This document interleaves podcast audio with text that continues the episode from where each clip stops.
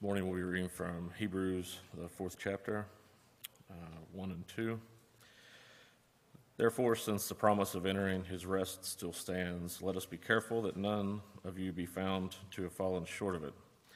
For we also have had the good news proclaimed to us, just as they did, but the message they heard was of no value to them, because they did not share the faith of those who obeyed. Please bow with me. Heavenly Father, we are so very thankful for this opportunity to be gathered together again this morning. Lord, we come before you first and foremost with hearts of gratitude for that opportunity. Thankful that you've seen us through another week, and as we stand at the threshold of a fresh week, hopefully full of new beginnings, we place our sick under your care and humbly ask that you restore your servants to health again. We ask that you help those who have lost loved ones over this last week and help them through that loss and grief that only you can. Above all else, please grant us the grace to acknowledge your will and know that whatever you do and have for us, that you do for the love of us. In your son's name, amen.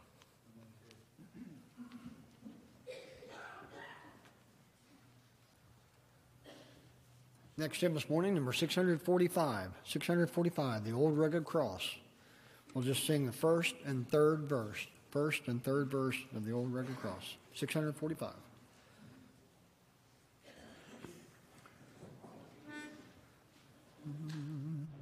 What a hill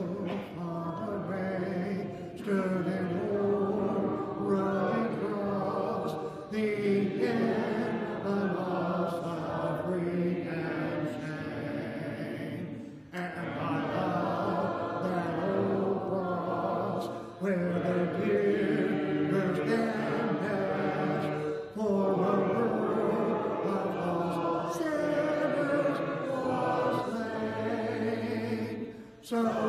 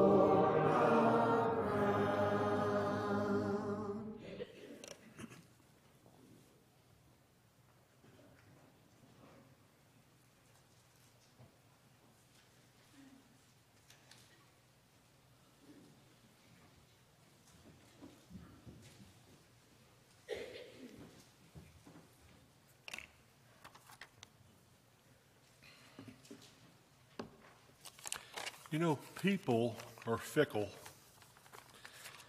If you don't know what fickle means, it means changing frequently, especially as regards to one's loyalties, interests, and affections. People are fickle. In this pandemic, I'm sure there were many conditional prayers that were sent up. Many times when people were saying, God, if only you'll, then I'll do this or that. Yet, how many of those prayers have we not followed through on, on our part? People have always been fickle.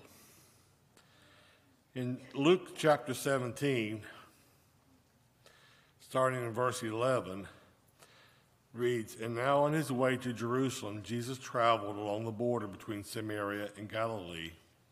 And as he was going into a village, ten men who had leprosy met him. And they stood at a distance and called out in a loud voice, Jesus, Master, have pity on us. And when he saw them, he said, Go, show yourselves to the priest. And as they went, they were cleansed. And one of them, when he saw he was healed, came back praising God with a loud voice. And he threw himself at Jesus' feet and thanked him, and he was a Samaritan. And Jesus asked, Were not all ten cleansed? Where are the other nine? Has no one returned to give praise to God except this foreigner? Ten people experienced a miracle, yet only one of them remembered God, took the time to be thankful. In all four of the Gospels, we have the story of the triumphal of Jesus' triumphal entry into Jerusalem. And on that day, crowds came out to meet him, and they were all shouting, "Hosanna, Hosanna!" And uh, they were, everyone was excited to see him. They knew what it meant, and they were they were uh, making his path clear, putting out uh, palms and stuff for him. And they were so excited. And yet, within, within the week, many had forsaken him. Many had turned their backs on him and had forgotten him. I think it is because of man's fickle ways is one of the reasons why Jesus instituted the Lord's Supper. Because we need to be constantly reminded of the great sacrifice that our Lord and Savior made for us. We are fickle people, and we tend to forget. But every Sunday, when we get together with our brothers and sisters and worship our Lord together, we also take of this Lord's Supper, which helps us remember what Jesus did for us. Let's now give thanks for the Lord's bread. Our Father in heaven, we come before you now at this time. We realize, Father, that we are we are a fickle people. We often forget. But we pray that you're always keep it on our minds. We pray that you help us always remember the sacrifice that Jesus made for us. Father, this bread that we now are about to partake of, we pray, Father, that you'll help us to do it in a manner that's pleasing. We're so grateful that Jesus was willing to give his, his body on that cross to die for us that our sins might be washed away. Father, we thank you and ask you to bless it and bless us as we partake. In Christ, and we pray. Amen.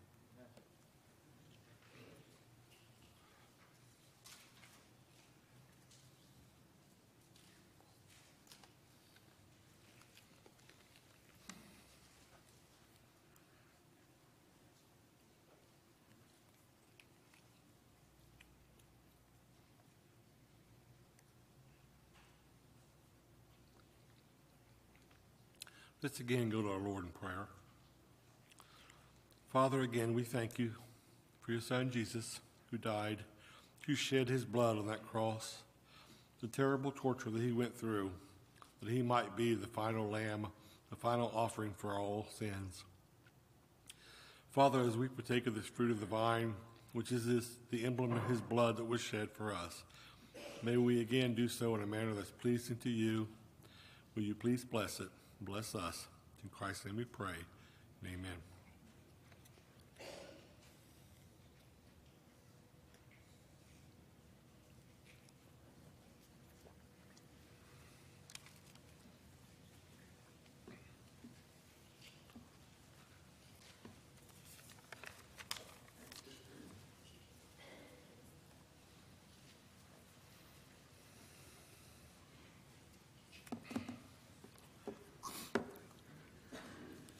As was the custom of the early church, we still continue the custom of, of an offering, of giving of our means back to the, the body of the church so that the work might be carried on.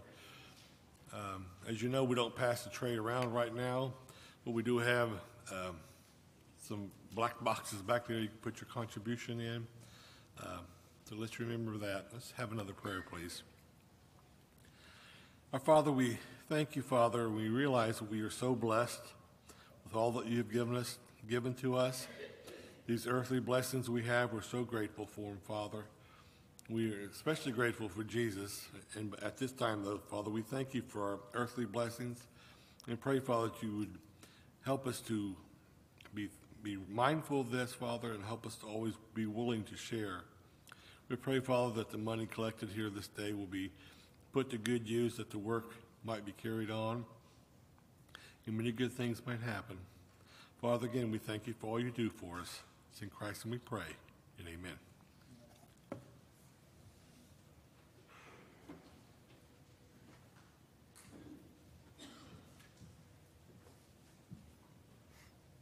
Let's please stand again. We'll sing hymn number 647.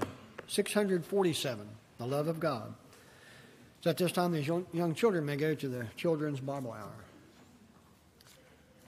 And with this hymn, we'll sing the first three verses one, two, and three.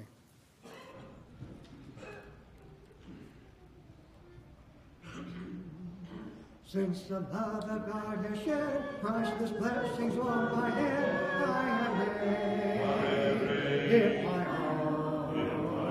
I will hide it in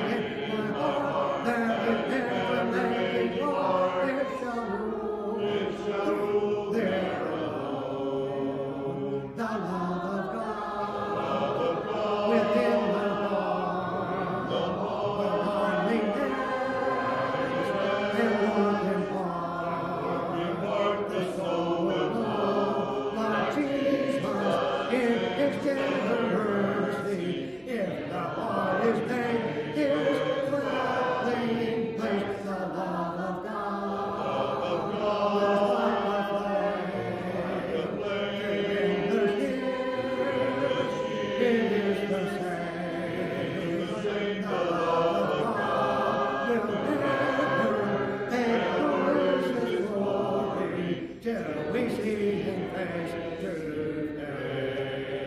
face. Since the Son of God came down with His love alive to burn, He will us would remain. Greater love there could not be. Jesus died for you and me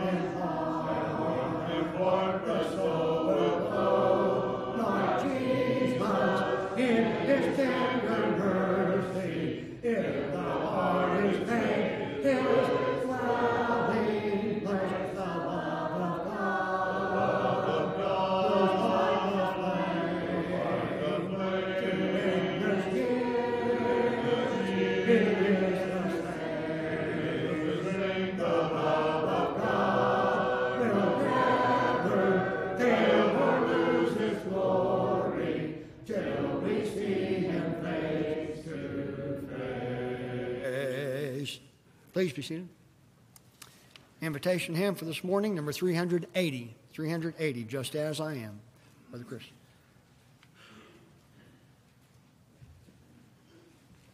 Good morning.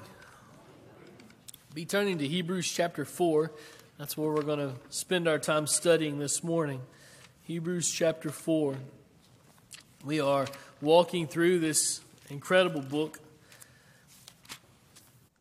Over the last several weeks, we've talked about uh, the rest that God is offering for His people. And if they'll, we'll just reach out and, and take it, it's there, it's there for us. And today He's going to continue that theme as we talk about rest. In Hebrews chapter 4, verses 1 through 13, uh, He's continuing the, the thought that He picked up last week with this idea of rest. And He's, he's going to shoot us back once again to the wilderness generation, the people who uh, because of unbelief, could not enter Canaan. And he's going to compare that to heaven and our rest that we're longing for. And that's possible for us. Uh, he says, You can get in. If you're, if you're willing to work, you can, you can achieve this rest. Um, but if you're not focused, if you're insistent on unbelief, God will not allow that. So let's pick up here in chapter 4. We'll start in verse 1.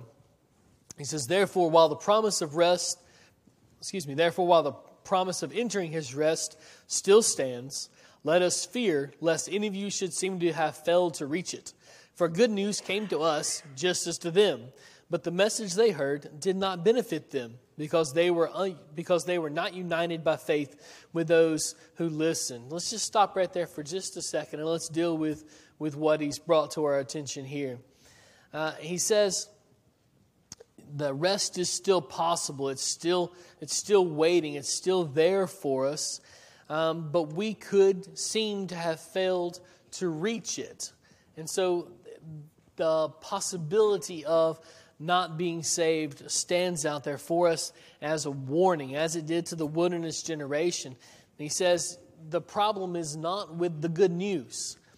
The problem is not with God. The problem is not with Jesus. And so, if you don't get into this rest, if you're not uh, entering into this rest, the problem is not an insufficiency on their part. The problem is you. The problem is unbelief. The problem is laziness or, or a variety of other things that keep us out of his rest. Today, he's talking about how they refuse to believe. This little section here at the end of verse 2 they were not united by faith with those who listened who were those who had listened? Because there's a whole generation of people. In fact, there are 603,550 fighting men who leave Egypt who refused to listen. And those are that's the generation that he's talking about here in Hebrews chapter 4. When they came to Canaan, they looked out and Moses had sent 12 spies, one from each tribe in Israel, into the promised land to spy it out, to make sure that it was indeed what God had promised them that it would be a land flowing with milk and honey because they did not grow up in this land. Their forefathers did, their ancestors did. Abraham, Isaac, and Jacob grew up in this land and they, they knew what its bounty had to offer, but this generation had never seen it. They grew up in Egypt. Uh, and so they are having to spy out the land to make sure that it is indeed what God said it uh, was a land flowing with milk and honey, which indicates to us, I suppose, that first maybe breadcrumb that God leaves for us here about their, their lack of belief. Should they perhaps just have gone in and conquered the land? Maybe. But that's not what happens. Moses sends in 12 spies, one from each tribe, and there's to spy out the land. Ten of the spies come back and they say, There's no way we can conquer this land. There are giants who live in this land. They're not just any old giants, these are soldiers. These are a whole nation full of Goliaths but he's not standing out in a field this time uh, with an armor bearer. He's standing behind a fortified city. He's got walls, and we will be uh, the attacking force, attacking giants who live behind fortified walls. It's a really good way to die. That's what these, this, these 10 spies say. The land is good, though. And they bring back the picture that always sticks in my head uh, is the, the pole that's held between two men, one on this side and one on that side, and it's got grapes on it. Can you imagine the, the amount of grapes that it would take for you to hold, uh, that you could put on a pole, a hold between two guys? this land is everything that God had promised that it would be. It is a land that is good and bountiful, and it's going to be plenty uh, for their needs. Will they just go in? Will they have enough faith to trust, to, to see beyond the giants, to see beyond their fear, and to believe? That this generation's not.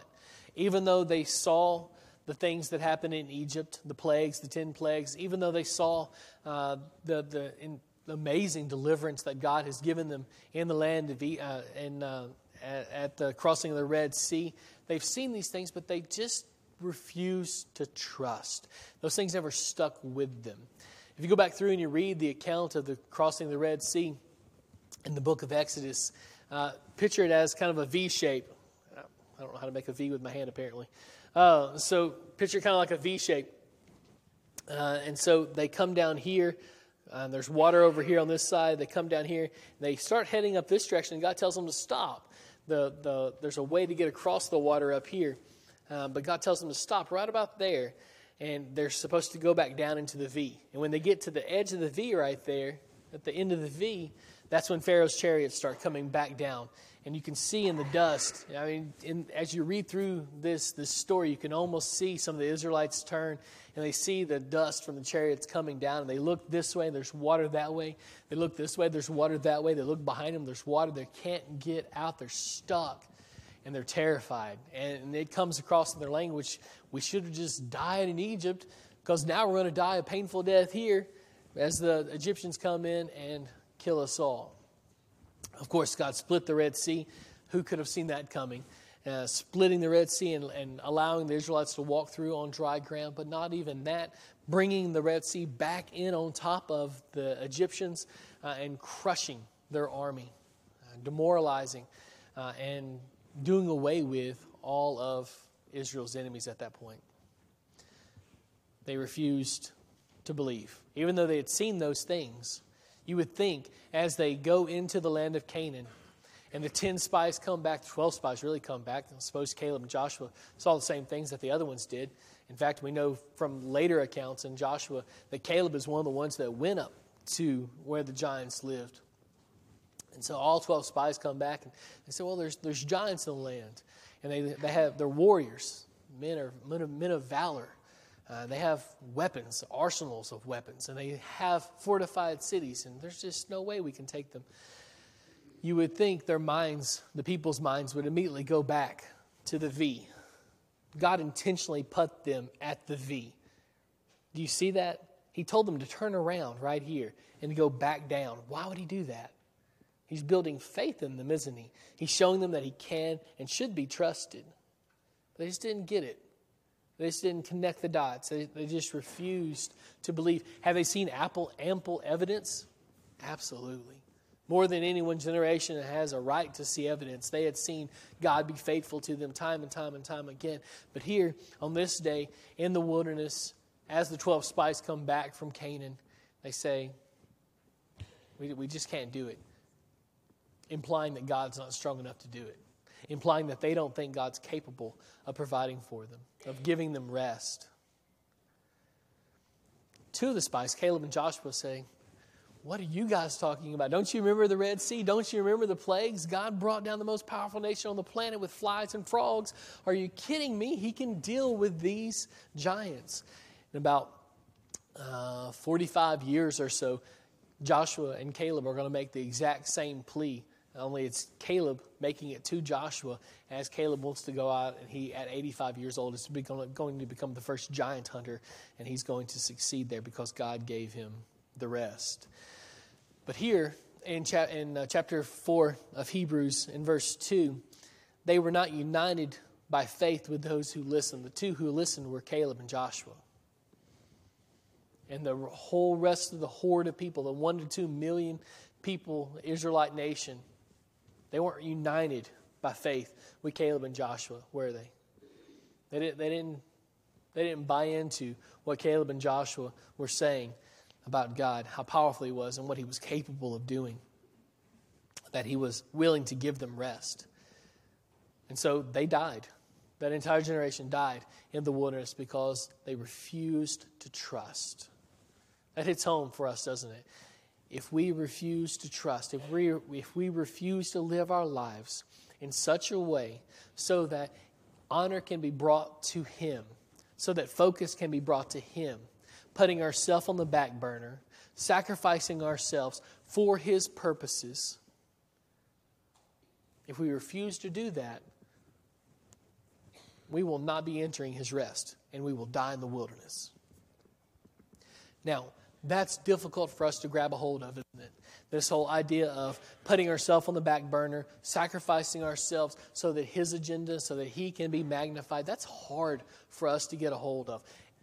Sometimes it, we look back at, the, at, the, at people in the Old Testament, the New Testament even, and we think, oh, those people, how, how could they not have seen? It's so easy for us in our 21st century American eyes to sit in our comfortable pews and think, oh, those Israelites, why could they not have seen what was going on? Didn't they remember the Red Sea? Didn't they remember the plagues? And we kind of judge them a little too harshly, and we don't judge ourselves harshly enough, do we? We don't look at our own lives and say, well, what sacrifices have I made for him? Do I trust that he's going to make good? That he's going to come through for me because I made sacrifices for him?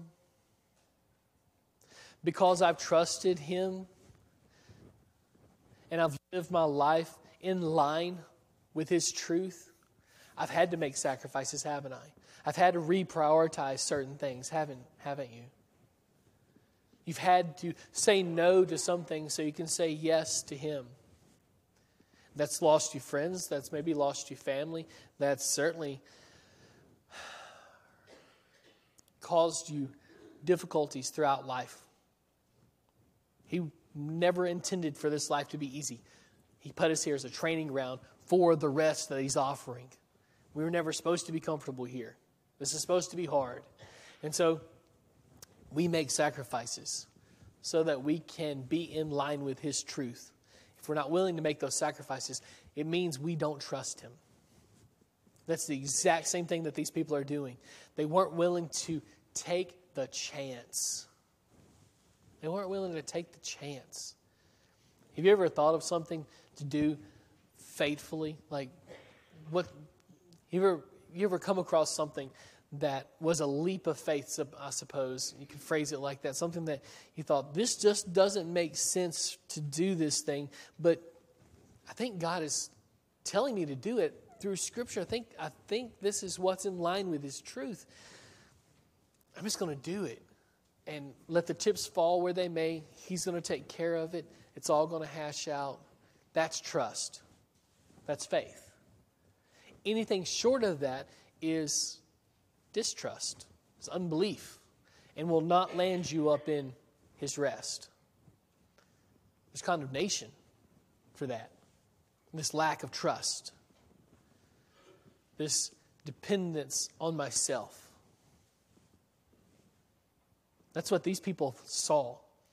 When they looked at Canaan and they saw the giants and they saw their armor and they saw their weapons and they saw their fortified cities, they said, We can't do it. Well, of course you can't do it. You guys are a bunch of farmer slaves. Of course you can do it. Don't forget that the 603,550 fighting men that left Egypt, who became the nation of Israel, were not warriors.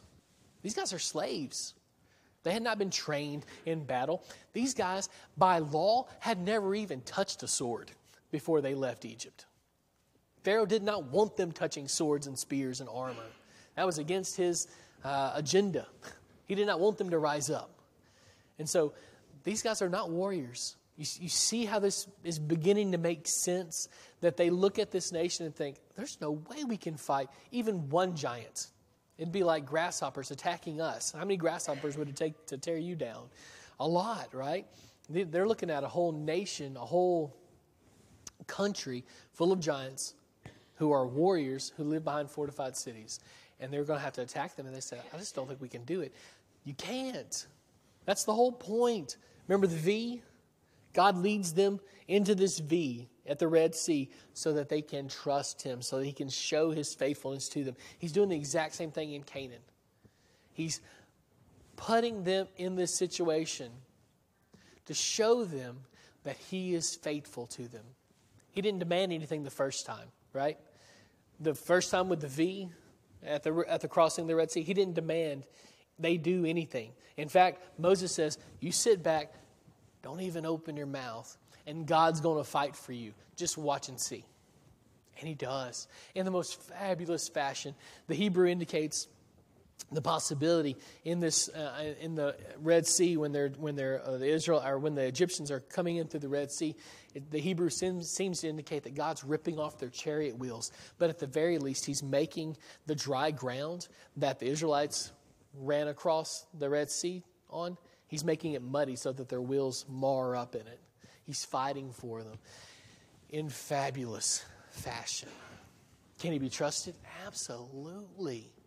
And so when you come to this day on the, at the wilderness, uh, with the wilderness generation, with the 12 spies are saying, they're giants, and these 12 spies says, there's just, just no way we can go in and do that.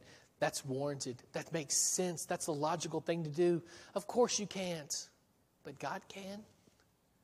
You see the leap that they're having to make this this it's not really a leap though, is it? Later in Hebrews chapter 11 verse 1, he's going to tell us that faith is not a, a leap. Don't think of leaps of faith. This is a measured step. Meaning, you've seen God be faithful. At the crossing of the Red Sea, you saw him be faithful. That's uh, exhibit 2, exhibit B. Exhibit A is how he was faithful during the plagues. And there were several plagues that the Israelites didn't undergo. There was one plague, in fact, the last plague, that if they followed his instructions, they didn't have to undergo that plague. Was he faithful there? Yes. Was he faithful at the Red Sea? Yes. And so when they come into Canaan, he's saying, I'll be faithful. Take this step. Trust me. And I'll do this incredible thing for you.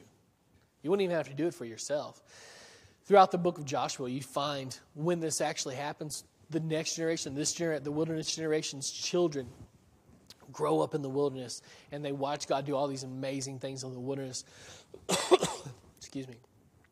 And then they come in 40 years later, after all their parents have died, they come in 40 years later and they're in the exact same situation. But they say, Let's go. When they start at Jericho and God brings down the walls. Do you remember this? Uh, that's just the first example of God saying, I'm going to fight for you. This is me doing this thing. Trust, trust me. These people refused to trust, even though they had seen example after example after example. And it's really easy for us to say, oh, those silly Israelites, when will they get their act together? These silly Americans, when, we, when are we going to get our act together? it's awfully easy to judge someone else. It's awfully tough to judge our own actions and our own faith, our own trust in Him. If you haven't made sacrifices for Him today, you're in exactly the same situation that wilderness generation was. A lack of belief, a lack of trust in Him, and it's going to get you condemned.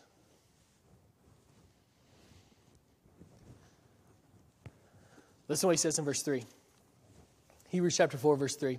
For he who for we who have believed enter that rest. As he said, As I swore in my wrath, they shall not enter my rest, although his works were finished from the foundations of the world.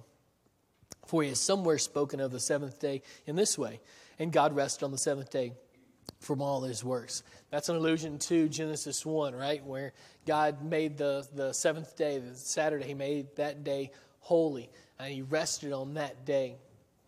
And so it's, it's this image of God's done with creation. And so he rested. So rest has always been available to God's people. That's what the Hebrew writer is trying to get across to us. Rest has been available since day seven of creation. It's not that rest wasn't open to the wilderness generation, it was. It's not that rest isn't available to you, it is are you going to take advantage of it? Are you going to do something to obtain that rest? The children of Israel had to do something to get into that rest, right? They had to trust, they had to go. right? There are things that we have to do today to enter God's rest. He's not talking about Canaan anymore. Let me show you that. Verse 7, he says, And he appoints a certain day today, saying through David so long uh, afterward, in the words already quoted, Today, if you hear his voice, do not harden your hearts. For if Joshua had given them rest, God would not have spoken of another day later on, right? The Hebrew writer is trying to reason with us here. He says, Listen, if the rest that God was really talking about had been in Canaan, why did David say a thousand years later that today God's willing to offer you rest? If they had already had it a thousand years ago, why is David saying today you need to get it? And the Hebrew writer kind of, kind of leaves it out there for us, and we're like, well, don't you see it? It's not Canaan. Canaan was not that rest. It's still a future potential. He's talking about heaven. Verse 9 he says, So then there remains a Sabbath rest for the people of God. For whoever has entered God's rest has also entered, uh, so, excuse me, for whoever has entered God's rest has also rested from his works as God did from his. Let us therefore strive to enter that rest, so that no one may fall by the same sword of disobedience. The, uh, uh, in Revelation, John reminds us through the Holy Spirit that our works follow us into that rest. It's Revelation chapter 14. Our, our works follow us into that rest. And so, how you act here affects how you live in eternity, affects where you live in eternity. So, if you've made sacrifices for Him, if you've led a life that's wholly devoted to Him, not focused on anything else but Him, but His kingdom, but following Him, then your works will follow you into eternity. It's a simple solution, isn't it? He says, You can't save yourself, but I'm willing to save you. I'm willing to give you rest. Just like He wanted to give the Israelites rest, God says, I'm willing to give you rest. Are you going to trust me? Are you going to make movement toward that? Today, we know, thanks to the New Testament, uh, that that rest is entered by and through baptism. Having our sins washed away, we are added to his kingdom, and we get, if we can remain faithful to him, that rest. We can get the rest. But it demands our life's focus. It's really hard to focus on two things, isn't it? In fact, Jesus says it's impossible. In Matthew chapter 6, he says you either love God or money. Old King James says mammon, right? He says you can't focus on two things. And maybe the other thing is not money for you. Maybe it's something else. Maybe you don't care anything about money. Maybe it's something else. He says you can't focus on two things at one time. It's not how it works. And so if you want to enter God's rest, you have to be solely focused on Him, on His kingdom, on righteousness, on holiness, on setting yourself aside for His purposes. Verse 11, he says, Let us therefore strive to enter that rest, so that no one may fall by the same sort of disobedience. For the word of God is living and active, sharper than any two edged sword, piercing to the division of soul and spirit, of joints and marrow, and discerning the thoughts and intentions of the heart. And no creature is hidden from his sight, but all are naked and exposed to the eyes of him to whom we must give an account. He does this really incredible thing here, the Hebrew writer does, with, uh, the, with verse 12, when he starts talking about the Word of God. It's living and it's active. Uh, when he says living and active, our, our minds, I think, automatically go back to creation, don't they? When his Word created literally everything we know. It is active, it is alive, and it's currently holding everything together. That's what he says in Hebrews 1, verse 3. Because of his word is so potent, we can be sure that everything he has said to us will come to pass. He cannot lie.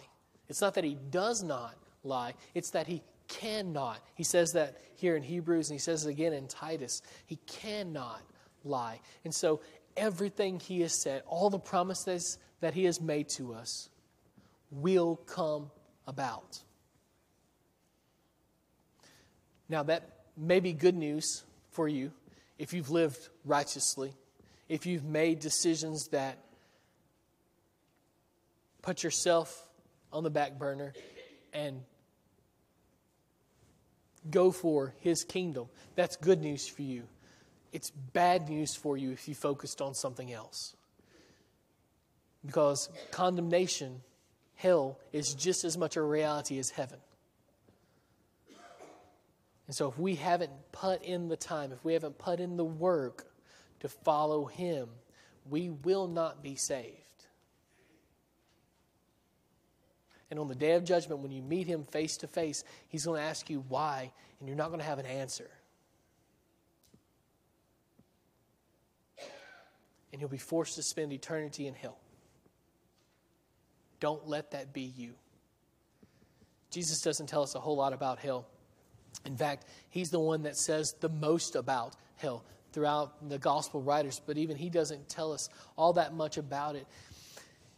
From the passages that you read um, throughout the whole New Testament about what hell's going to be like, you get the impression that you don't want to be there. He tells us a little bit more, but the, the idea is you don't want to do, you don't want to be there. Do everything in your power to stay away from that place. His word is living and active, and it's going, He will come through on His promises toward us. He also, the Hebrew writer, pictures God's word as a double edged sword. And so, what could that be representing? Well, Paul calls the Bible a double edged sword in Ephesians 6 17. We know that certainly one edge could be a deliverance on the promise of rest, while the other one could be judgment. But maybe the more focused, or maybe the point we should focus on more, uh, is the fact that it's sharp. You ever fiddled with a knife, uh, maybe a new pocket knife, and, and been, as you've been playing with it or whittling or something or cutting something, and you cut yourself? It's sharp, isn't it? He says God's word is the exact same way. It pierces us. On occasion, we read through Scripture and we think, oh, I'm not doing that. I'm not living in that way. I'm not living up to that standard. If I am living up to that, if I am living that way, I'm not matching up to His standard. And it indicts us and it, it hurts us, doesn't it? Just like, uh, just like a knife wound would. God's word pierces to the division of soul and spirit, of joints and marrow. A lot of people make a big deal about what the division between spirit and soul is. I don't know. I don't know what the difference, the, the distinction between those two is. If there is a distinction, there may not be, but I think what the Hebrew writer is trying to get across to us is that um, God's word is so sharp that it can penetrate beyond our human capabilities, beyond anything that we can understand, beyond our minds. His word can penetrate through all that. In fact, in uh, Psalm 90, the one psalm that's attributed to Moses, he says that our secret sins are laid out before God. He sees them all. So the secret sin, the thing that you're thinking right now, that no one else knows about. God knows about it, and He's going to hold you accountable for it because He sees it. It's all laid out right for Him. So, are you trusting Him? Remember the Israelites in the middle of the V? Are you trusting Him to come through on His promises? Because He will. For good or for bad, He's coming through on His promises. He will be faithful to that because He's a just and righteous God and he must condemn sin. So you've got to find a way to get out of sin. His word teaches us that word, that way. In fact, he says that his word discerns the thoughts and intentions of the heart. Uh, discerning, the, discerning is the verb uh, kritikos, which means to judge legal cases. So not only does God's word see everything we've hidden with 2020 accuracy, it also criticizes those things. It judges our, our life. You ever been so dead set against something, but the more you talk to yourself about it, the more you move closer to that thing? Let me give you an example. Uh, you ever been trying to lose weight and you thought, I'm not going to do dessert today? And you're sitting at the restaurant and you think,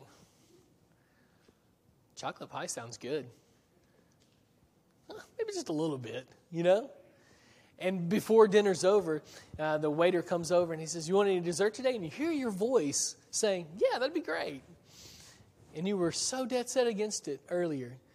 The human heart, Jeremiah tells us, is deceptive.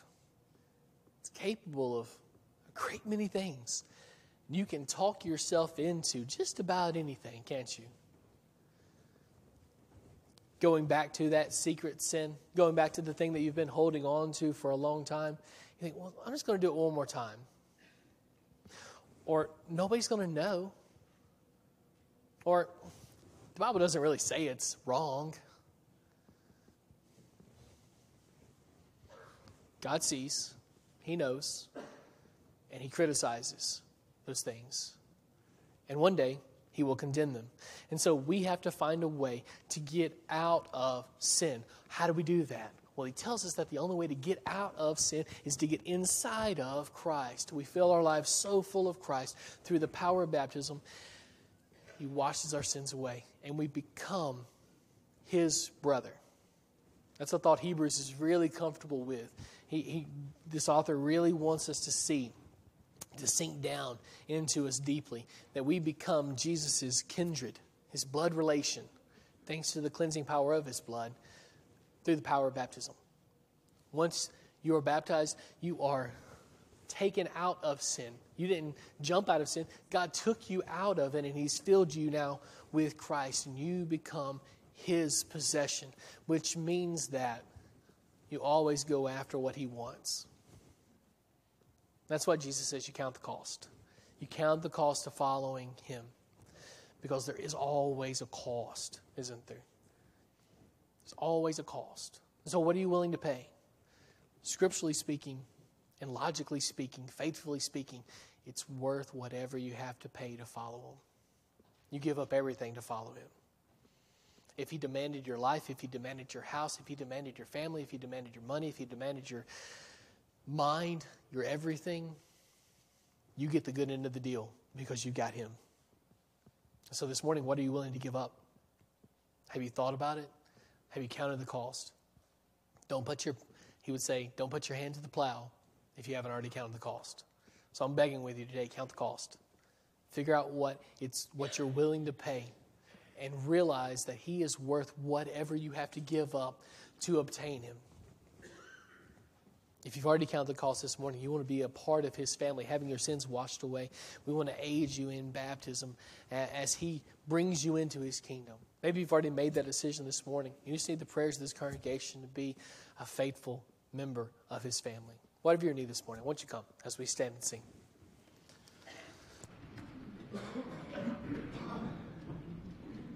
As I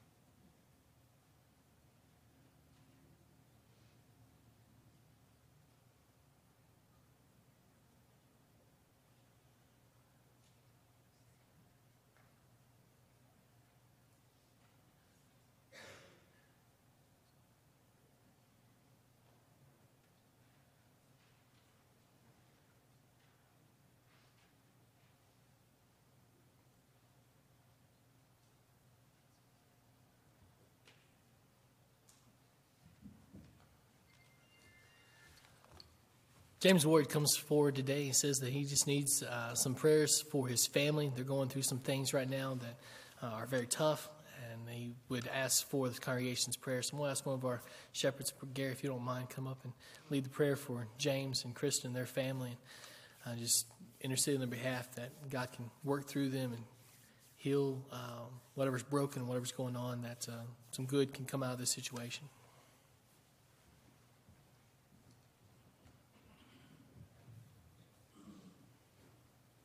Pray with me, please. Father in heaven, we're so thankful, Father, that uh, we can come to you at this time and, and pray, Father, for our brother in Christ and, and his family.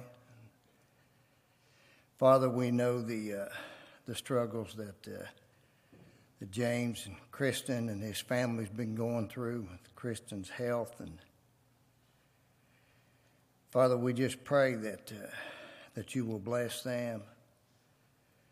Father, we pray that, uh, that you will uh, give James uh, the strength, Father, to, uh, to be a good husband and, and, and, and father and, and be a good father. And he is, Father. He, he does a super job. And, and Father, we're thankful for the things that James does in his congregation and his family.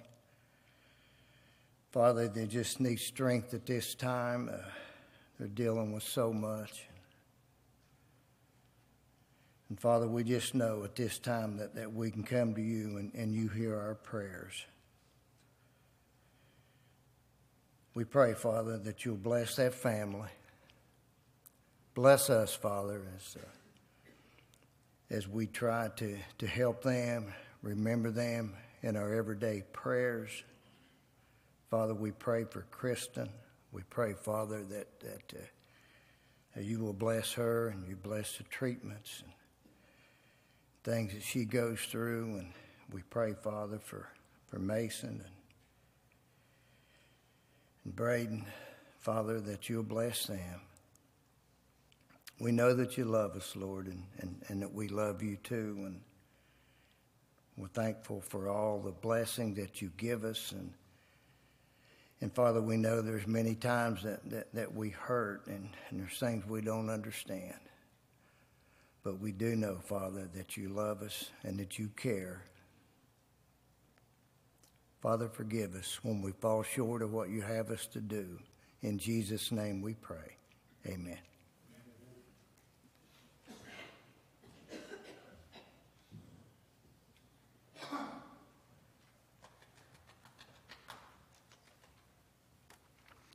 Good morning, church family.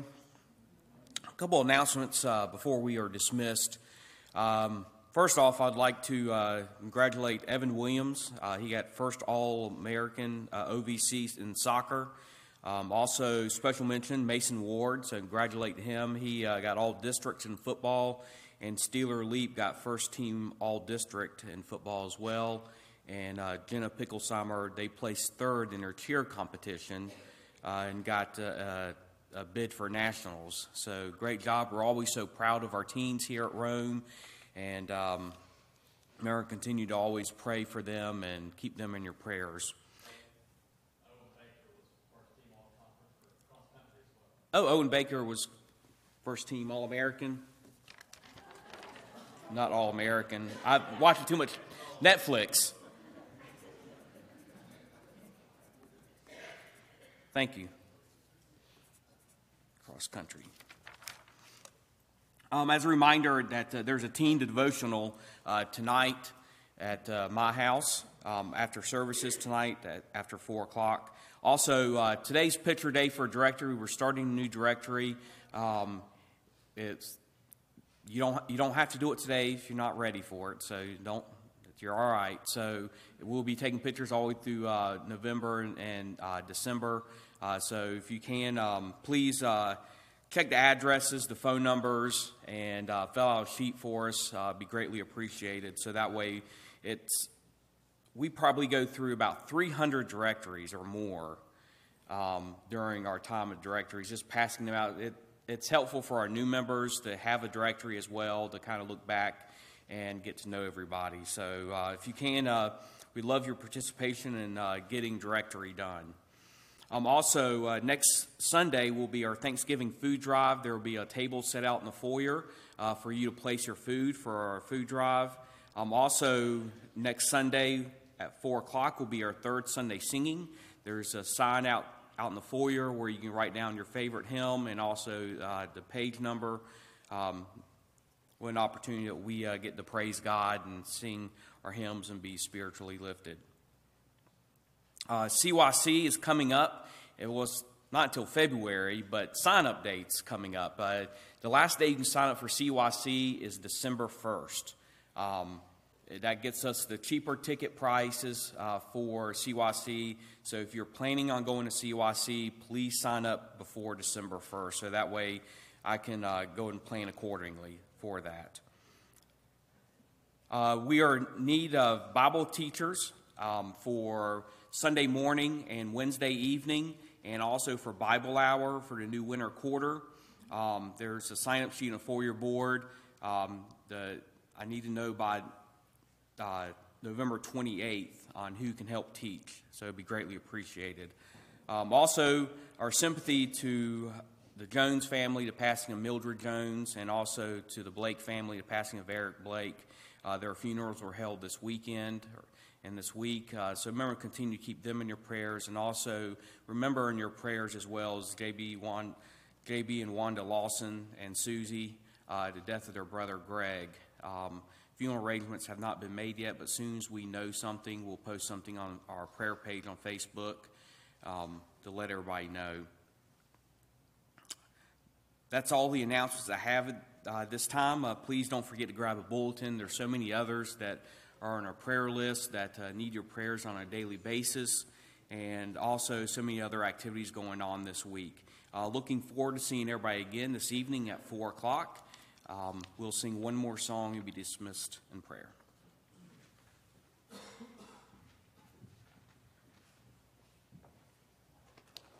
Let's all please stand again. We'll sing hymn number 180. 180. We'll sing, sing the first and last verse, and then Brother Casey Baker will lead our prayer. God is love. Come, let us all unite to sing. God is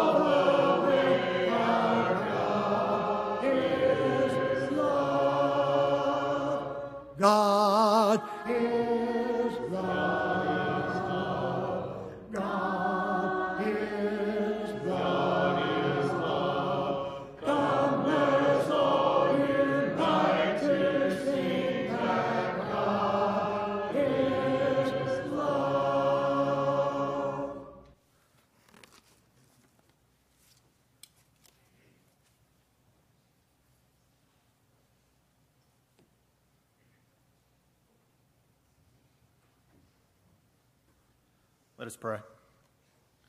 Father, we come to you now thankful for another day, another gathering of the, of the believers. Father, we thank you for the assembly that we've had here today to worship you, praise your name, praise your love, Father. We thank you for the lesson that Chris has delivered to us, Father. Father, we ask a special prayer for those who have lost loved ones in the past week. Father, the, the Lawson family, Father, the, the Blake family, the Jones family, Father. We, we ask for your comfort on them. Father, we say a, pre- special prayer for the Ward family, Father, and, and the struggles that they are having now, Father. We pray for the health of Kristen. We pray for just peace, Father, for the whole family, Father. We ask that you comfort them and, and all the others, Father, that are in need, those who may not know how to express their needs, Father, but, but you know what they are, and we ask for your blessings on them. We thank you for your Son and his death, Father, and the, the salvation that comes from it. We pray for your forgiveness when we fall short of that, that sacrifice and that love. And it's in Jesus' name we pray. Amen.